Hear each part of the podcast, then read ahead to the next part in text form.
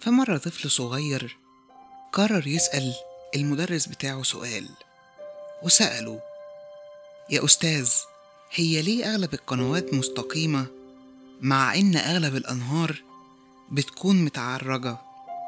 فالمدرس قال له إن الناس بيبذلوا جهد كبير جدا علشان يحفروا القنوات حتى بين الصخور علشان المية اللي تبقى موجودة ما تنهدرش ولا تروح بسبب التعرجات لكن الأنهار فغالبا بتنجرف ميتها نحو الطريق السهل وبتلف حوالين العقبات من غير ما تواجهها.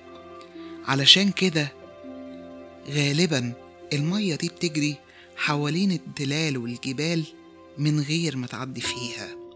وأوقات كتير قوي بيكون في ناس زي الأنهار بيقرروا إن هم يعيشوا في استرخاء أو في حالة هروب دائم.